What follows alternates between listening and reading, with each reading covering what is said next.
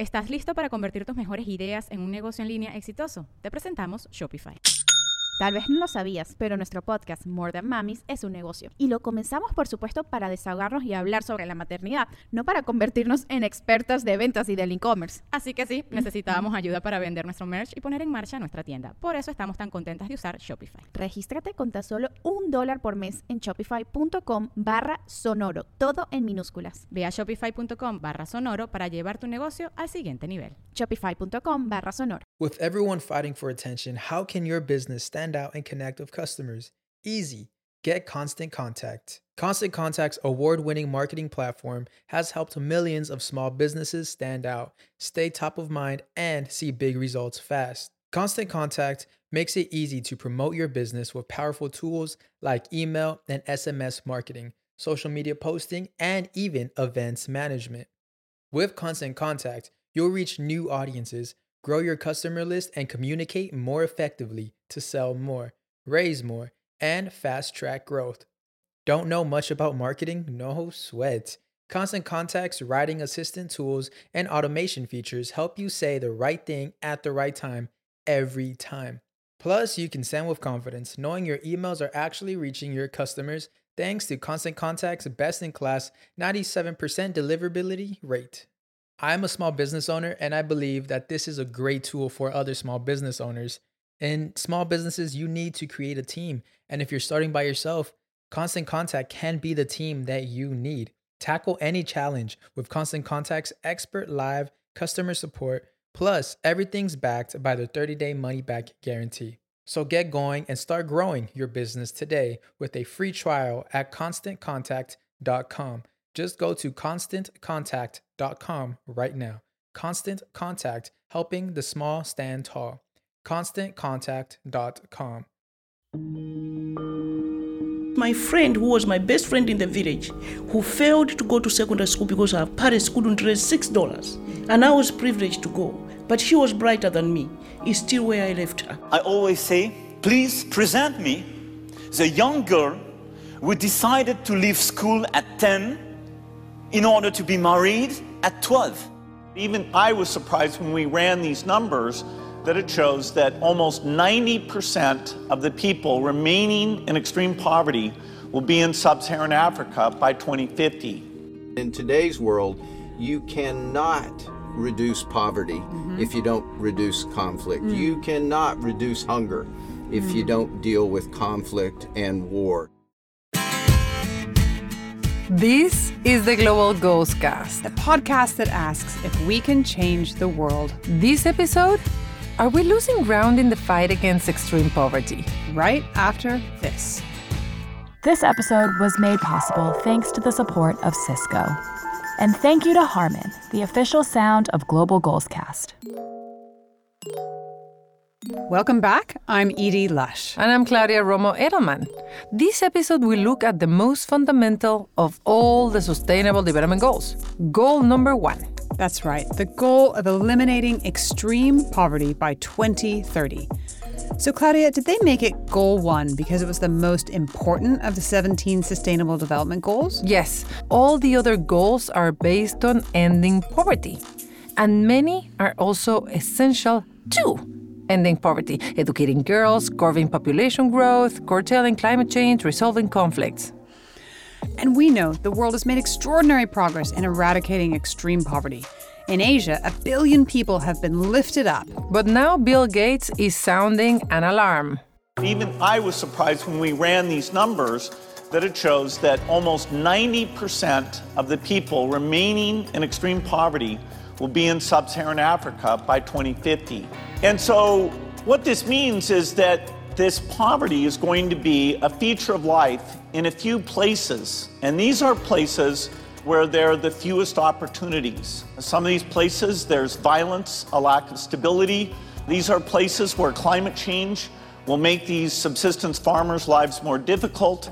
Also, these are often places where the governance is not providing the primary health care or education, even at a basic level. And every one of these places are exactly where we're experiencing rapid population growth. The geography of births in the world is changing, and this is something that's really fascinating. Over the rest of the century, the number of babies born stays about the same. We've really reached peak baby. We can see that the places that they're born are changing. That was Bill Gates at his Goalkeepers event during the Global Goals Week in New York. That was very well done for getting all those words out. I know. Concentrated poverty in Africa. That's what Bill and Melinda Gates warned about in a report from their foundation. Later in this episode, we will hear from an expert who helped prepare that report. But first, let's talk about the solutions. Gates stressed to us in the audience that the situation is far from hopeless. He was calling the world's attention to present trends so the world would change those trends. China and India have beaten extreme poverty. And they are already success stories in Africa. And you know how much we love success stories. We do. Here on the Global Goalscast. The world needs to take what we already know works well and do much, much more of it. That was the message from Bill and Melinda Gates. Invest in people and what they call human capital. So, Edie, why don't we start with your conversation with an African leader that you caught up at the United Nations? I have to admit, she's one of my favorites. My name is Joyce Banda. I am former president of the Republic of Malawi, but I've been in the women's movement for 35 years, so people know me for the work that I've done in the Joyce Banda Foundation. I am convinced that Africa will change for the better, and I would caution that we have done well. We've done our best. We've been leaders even before colonization, and we are leaders today, and we are participating. And we have had 4 female presidents. There are other continents that are still trying to get one woman into State House that I know. Still waiting here in the US. I also know from the work I've done on the Global Goalscast how important it is to keep girls in secondary education so that they can make the right choices at age 15. Here at the Goalkeepers event, President Macron was blunt about this. Let me play it. I always say, please present me the lady who decided, being perfectly educated, to have 7, 8, 9 children. Please present me the young girl who decided to leave school at 10 in order to be married at 12. And this is not teaching African people from New York.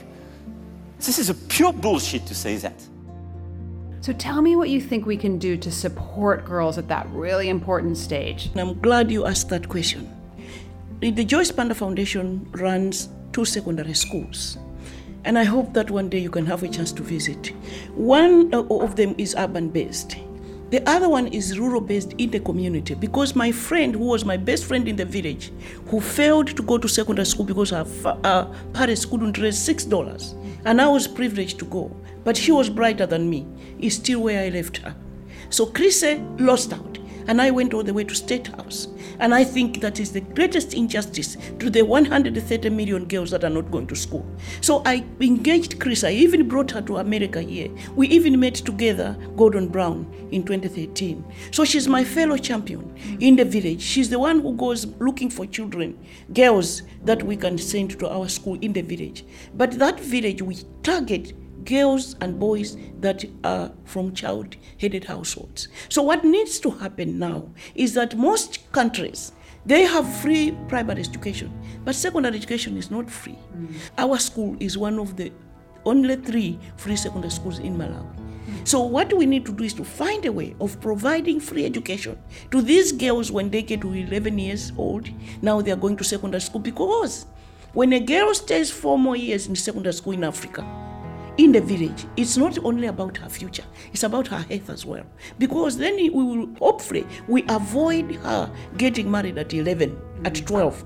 And in Malawi, I've seen a 9-year-old bride. But when she gets to go to secondary school, then it is 4 more years. And your research and mine have taught us that most of those that are dying giving birth are between 12 and 19. So secondary education, to agree with what you've just said, is critical in many ways, but it is important for us to find a way, because there are many countries that have decided. Ghana has just introduced free secondary education, but you can see the challenges now. Dr. Joyce Banda, the former president of Malawi, a really inspiring person, and I absolutely do hope to visit her schools. Yes, I'm sure everybody would like to hear more. And maybe, Edie, maybe in season 2, we will have some funding to send you to Malawi. Oh my God, and Michelle too, she's waving, okay, together with our producer. But for now, we learned so much during this, what we call the Global Goals Week, that happens at the framework of the United Nations General Assembly, and also from the Goalkeepers, from the people that came from all over the world to discuss precisely the advancement of the Sustainable Development Goals this September. We've said so often, Claudia, that educating girls is the single most powerful tool for ending extreme poverty and improving societies. Yes, and part of what Bill Gates is saying is that the challenge in parts of Africa is deep and complicated. Made more so because the population is growing fastest in some of the poorest and most distressed places. So ending strife goes hand in hand with education, improving agriculture and curbing climate change, as well as population growth. Edie, you spoke to a child soldier from Sierra Leone, right? Yes, a child soldier who was rescued by some women from UNICEF and is now an education activist with a vision. My name is Mohamed Sidibe. I was born in a country that was engaged in a 10-year war, in which I got involved in it when I was 5. The rebels came to my village and they played God on the lives of my entire family, and they took me, and so I became a child soldier from when I was 5 until I was 10. Like most wars, the one in Sierra Leone ended, and I found myself in the streets of Freetown, not knowing how to read or write and being homeless and orphaned. And at 10 years old, that's not a situation I should have been in. And so what did you do? What happened? Thanks to UNICEF, who helped to get me in school, and then thanks to organizations like the IEARN, the My Hero Project, I serendipitously came to the United States 4 years after I got out of the war. I was 14 at the time, and I came to speak at a conference on the topic Children Caught in Crossfire. And it was supposed to last a week, and that week has morphed into 11 years now. Before coming to America, I thought America was the greatest country in the world, and that Sierra Leone was a country of violence. And I never wanted to go back, because Sierra Leone has done nothing but take away everything from me and has never given me anything. But I quickly realized that I was wrong on both fronts, that Sierra Leone was not a country of violence, as just violence was an aspect of my culture to which I was introduced to. And America was not the perfect society that I imagined it to be. That is a country of paradox in so many ways. That's putting it lightly, I would say. You credit UNICEF and some education for what saved you. Yes. Is that the right way to put it? Yes. Tell me a little more about that journey. What was it specifically about that education that opened your worldview? When you were a kid, there are people take it for granted in the West.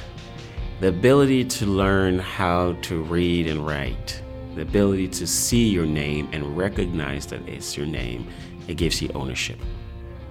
And so by fighting to ensure that I was enrolled in school, so that I learned how to spell and how to read and write, I gained ownership of who I was. Now, granted, the circumstances and the situation were not ideal, but I think that was like the first step. When I interview you in a year, what's going to be an incremental bit of success that we can talk about? My hope is right now there's a ban on girls' education. Pregnant girls, to be specific. Pregnant girls are prevented from going to school where the government says universal education for all. In a year, I hope that will not be the case, that will be a ban that this government will realize under President Bill says, this is not right, and we're going to reverse that ban. Furthermore, there are a lot of new powerful positions have been created within the President Biden's administration of inclusion for young people. But what I'm seeing is these powerful positions have been mainly filled by boys.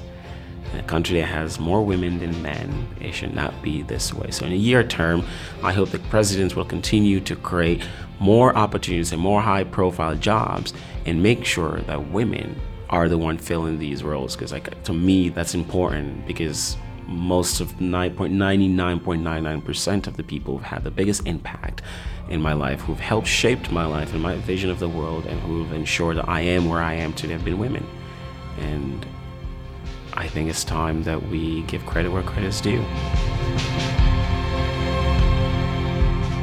Good for Mohamed Sidibe of Sierra Leone. It was very moving to hear his story and to recognize that both he and Joyce Banda were telling personal stories that represent a broad path forward for Africa to break out of the trends Bill Gates is warning about. Yes, exactly. You spoke to one of our partners who had a very important perspective of how complex eradicating poverty is now and why the path leads straight through one other of the global goals. His name is Neil Kenny-Guyer, and he's the CEO of Mercy Corps.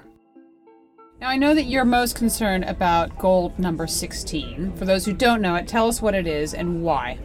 Goal 16 essentially relates to peace, justice, and good, sound institutions.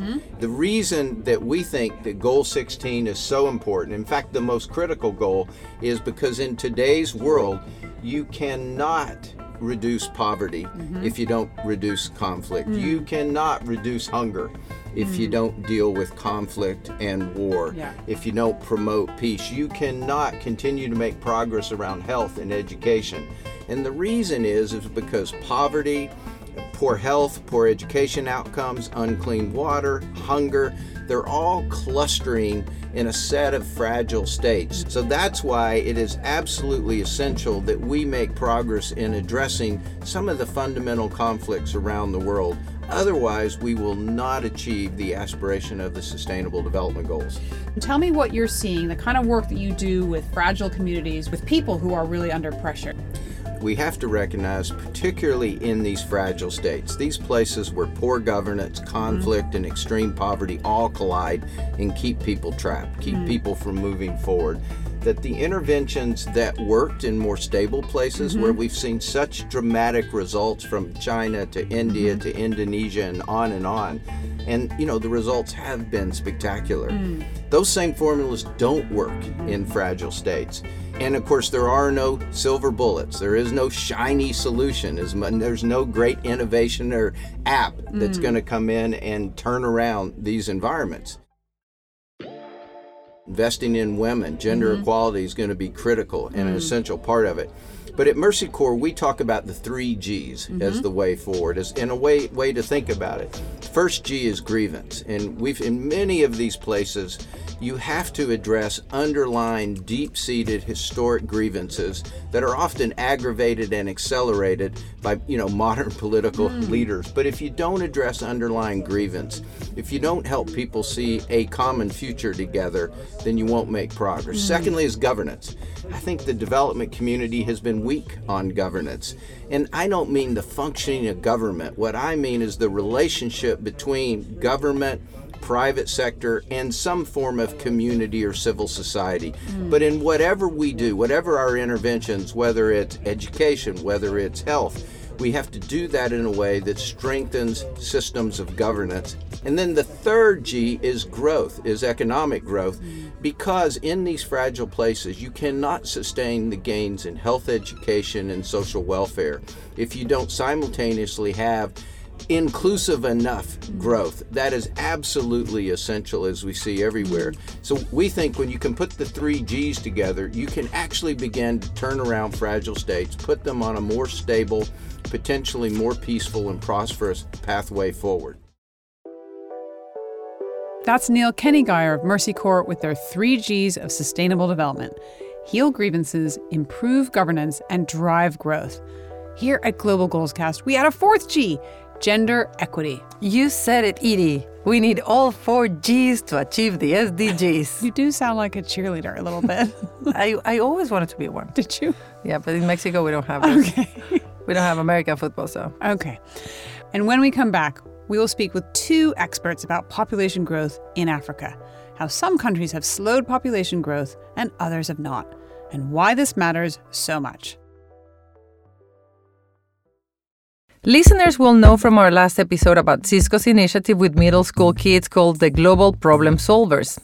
that is only a small part of what they do, to use technology and expertise to make a positive impact on people, society, and the planet, and also to create an inclusive digital economy. Edie caught up with Amanda Cumberland at the World Economic Forum's Sustainable Development Impact Summit during the UNGA. Amanda works at Cisco Corporate Affairs on a strategic insights team that does research, analytics, and business intelligence. You've got some new research that you've done on skilling, on world of work, where our children are going to be when they enter the work field. Tell me, give me the broad brushes, first of all. So recently we did a research study partnering with Oxford Economics, and we wanted to really understand the impact of technology on the labor market, the future labor market, and that includes jobs, of course, and skills of the future. And we did this sort of complex modeling looking at what jobs are going to change over the next 10 years. And which jobs are going to be more at risk for displacement. We know technology creates jobs as well. And so the more we can anticipate that and understand, you know, the changes that are happening and the skills that are really needed for the future, the more we can help prepare, right, the future workforce. We looked at, okay, what are those skills that are going to be less required? And so things that are a little bit more routine in terms of communication, administration, and things obviously are going to be a little bit easier to automate. And skills that require, you know, critical thinking and creativity and design, you know, are all going to be less, you know, likely to be automated. I think we all talk about the technology skills and how important those are and how fast everything is changing. But what was really interesting also is on top of that, we found there's a 32% skills gap in human skills, what we call human skills over the next 10 years. What's a human skill? Yeah, it's a great question. So things like negotiation and persuasion, social perceptiveness, instructing, you know, teaching, those things are really going to be more important given a lot of the complexity that's happening with the new digital world, but also all of the data, right, all the complicated, you know, changes that are happening, but it's also less likely to be automated. It's more human, frankly. We also looked at for specific jobs that may be, you know, displaced for a specific person in a specific role, you know, what are the probable jobs they could move into? So what does that mean? What kind of skills, you know, would they have that could be translated into other type jobs? So just looking at data around the historical patterns when jobs that required those skills were displaced, what kind of jobs could they move into? And then what are those gaps that they need to fill so that it could be very specific also?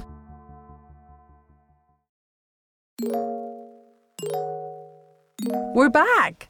Let's go straight to your conversation with Dr. Joni Bewa, whom you and I met through the Gates Foundation. She's a physician from Benin who told us about what made her become a doctor. That's a very sad story of a best friend of mine who at 12 years old had this unwanted pregnancy.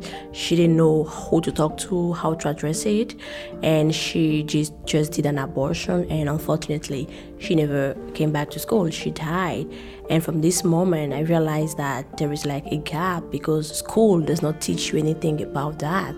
It does not cover sexuality at all. And then I decided to begin to work as an activist and actually to become a physician also to meaningfully address the lack of access to health services. Tell me about that. Tell me what the challenges are that you face in helping young women get reproductive health services. Sexuality is taboo in some areas in the world, and sometimes it may not be easy to talk about this issue, or there can be like some hesitation for young girls actually to discuss about it, even though they need this information.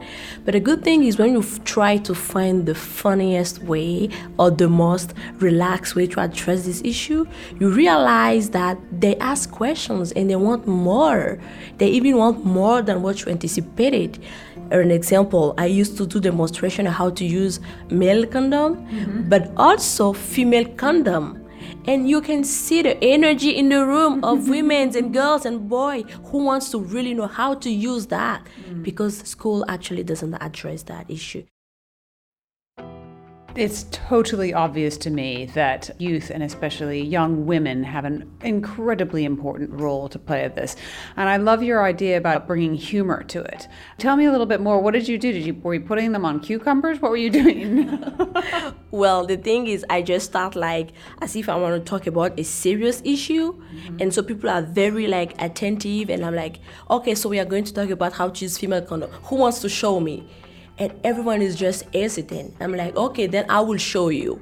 And then I just remove it and I say, okay, this is how to use it. This is what not to do. And they realize that they, especially for female condom or maybe even for oral contraception, you realize that they don't know body image. Healthy relationship is also the kind of thing that we discuss about. So it's a wide range of workshop or community dialogue of using soccer or social media. Try to use every strategy to bring young people together. This brings us to a discussion about the giant elephant in the room. One of the keys to keep progress going forward is to slow down the rapid rates of population growth in parts of Africa. This is not about population control. This is about human rights. This is about giving women in places like northern Nigeria, Democratic Republic of Congo, and the other 8 countries where population is projected to double by 2050, the right to decide when they get married and how many children they want to have. This was explained to me by Alex Azay, an African demographer who wrote a section of the Gates report on population in Africa. Much of the birth that is driving the growth in the population actually unwanted. These are women who have exceeded the number of children they would have wanted if they have control over their reproduction.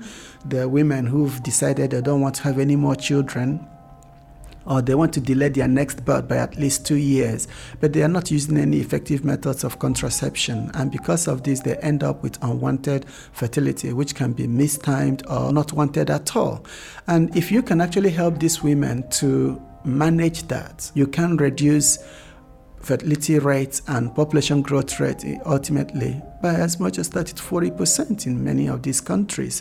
And the second thing that is driving this rapid growth is the fact that for many of these countries, the age at first marriage, which actually is a proxy for age at first birth, is very low.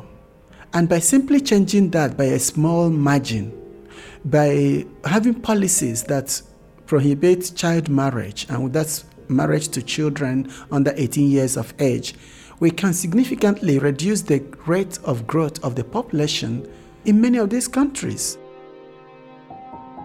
If we invest in female education and we help girls go to school and finish primary, go to secondary, we know that many of these women with secondary education at least make different decisions with respect to childbearing, with respect to the investments they make in their children, with respect to other opportunities they may have in life. And each of these opportunities that such education grants women also leads over time and over again to much reduced rates of population growth, because those women have fewer children than those who've never gone to school. They are more likely to use family planning than those who've never gone to school. They are more likely to invest in their children, and their children are more likely to go to school. So you have a multiplier effect of such decisions and investments. So we're back to where we started, not only with Dr. Joyce Banda in this episode, but in one of the very first episodes of Season 1, Educating Girls. Doesn't that seem like a long time ago? I know. There's a lot we haven't mentioned in this episode that helps lift people out of extreme poverty. Investing in human capital also means investing in health, in agricultural innovation, which can turn farmers from subsistence farming to selling to the market, which we're going to cover in our next episode on food security. So this brings us to the end of the program. This is where we're going to wrap the issue. And I have to say, for me, this was really an exciting time. Normally, you have the development bubble, the people that work in my world, talking to ourselves increasingly loud.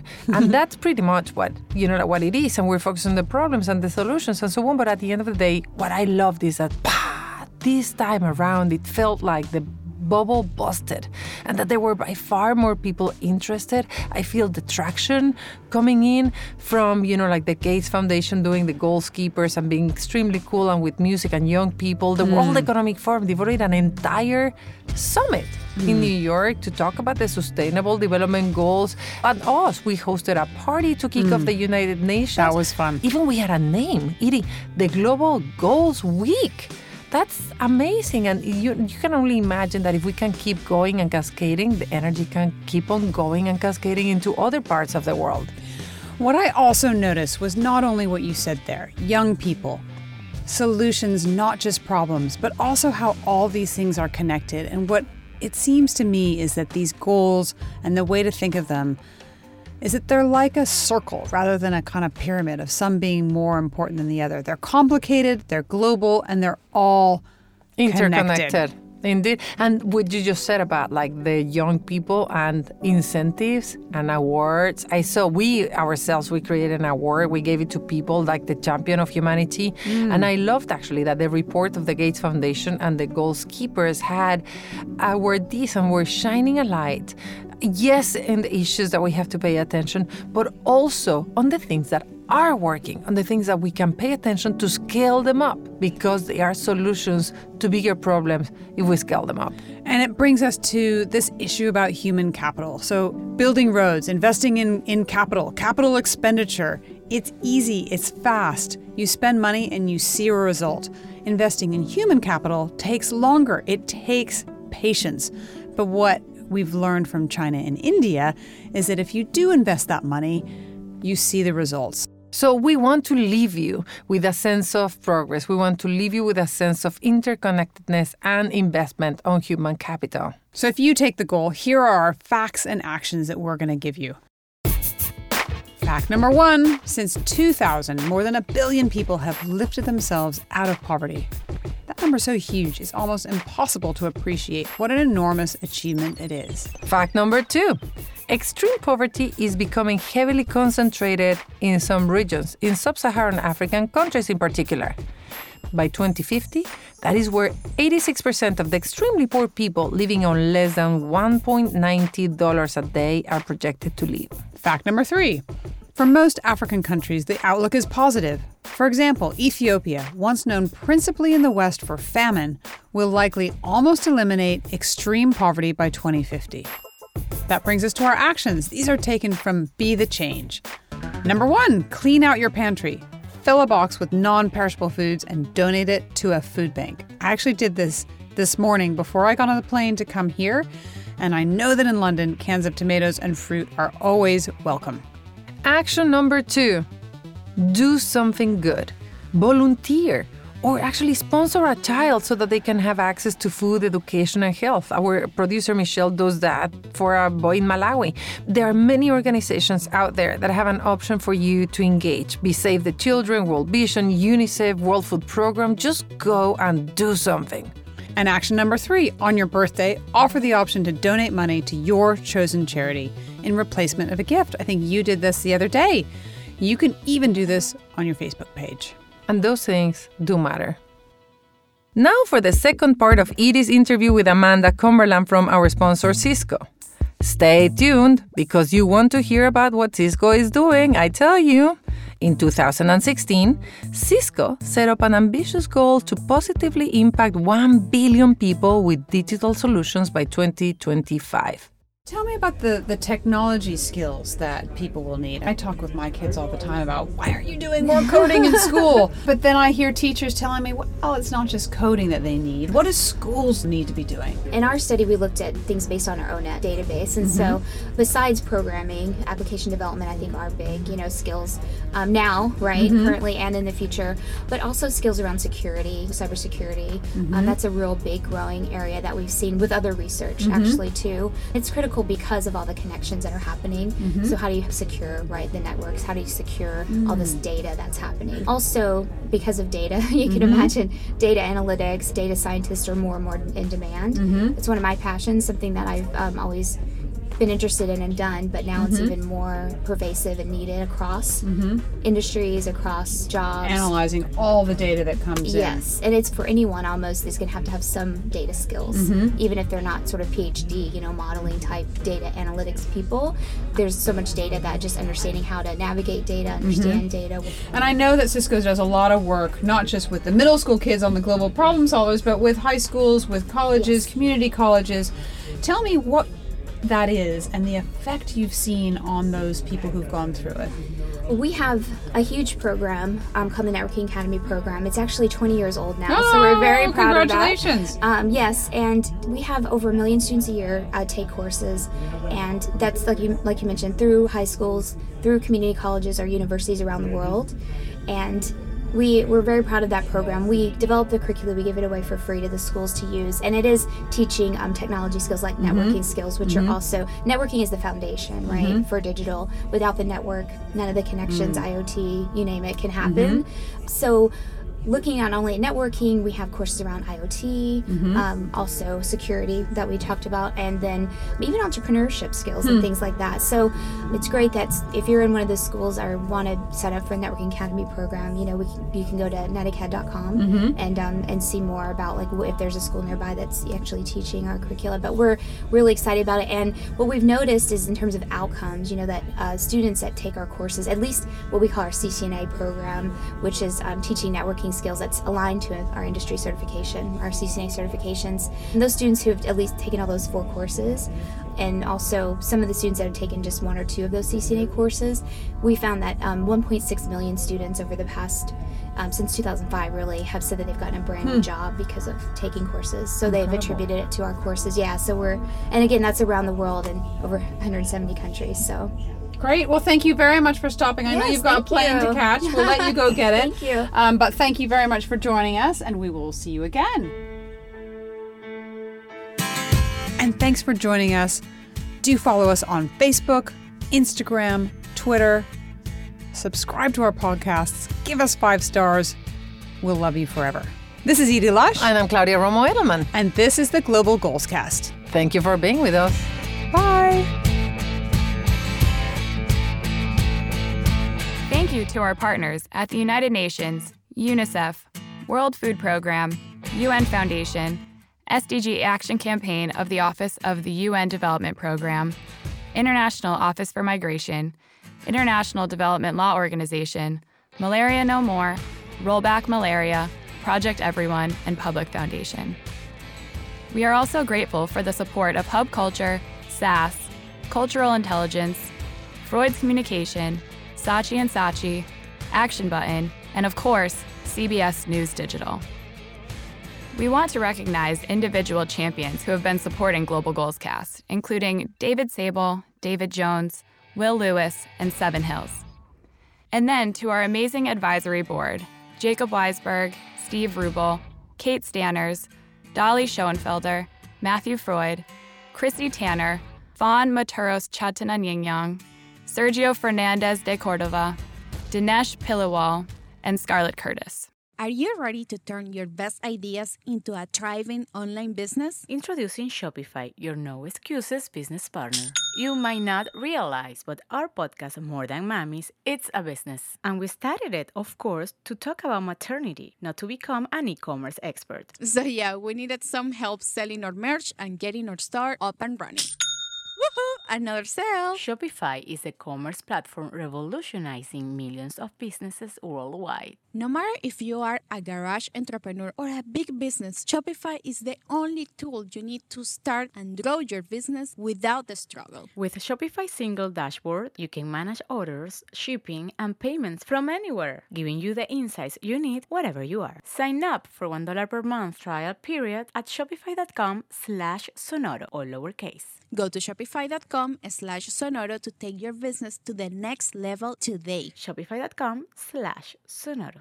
¿Estás listo para convertir tus mejores ideas en un negocio en línea exitoso? Te presentamos Shopify.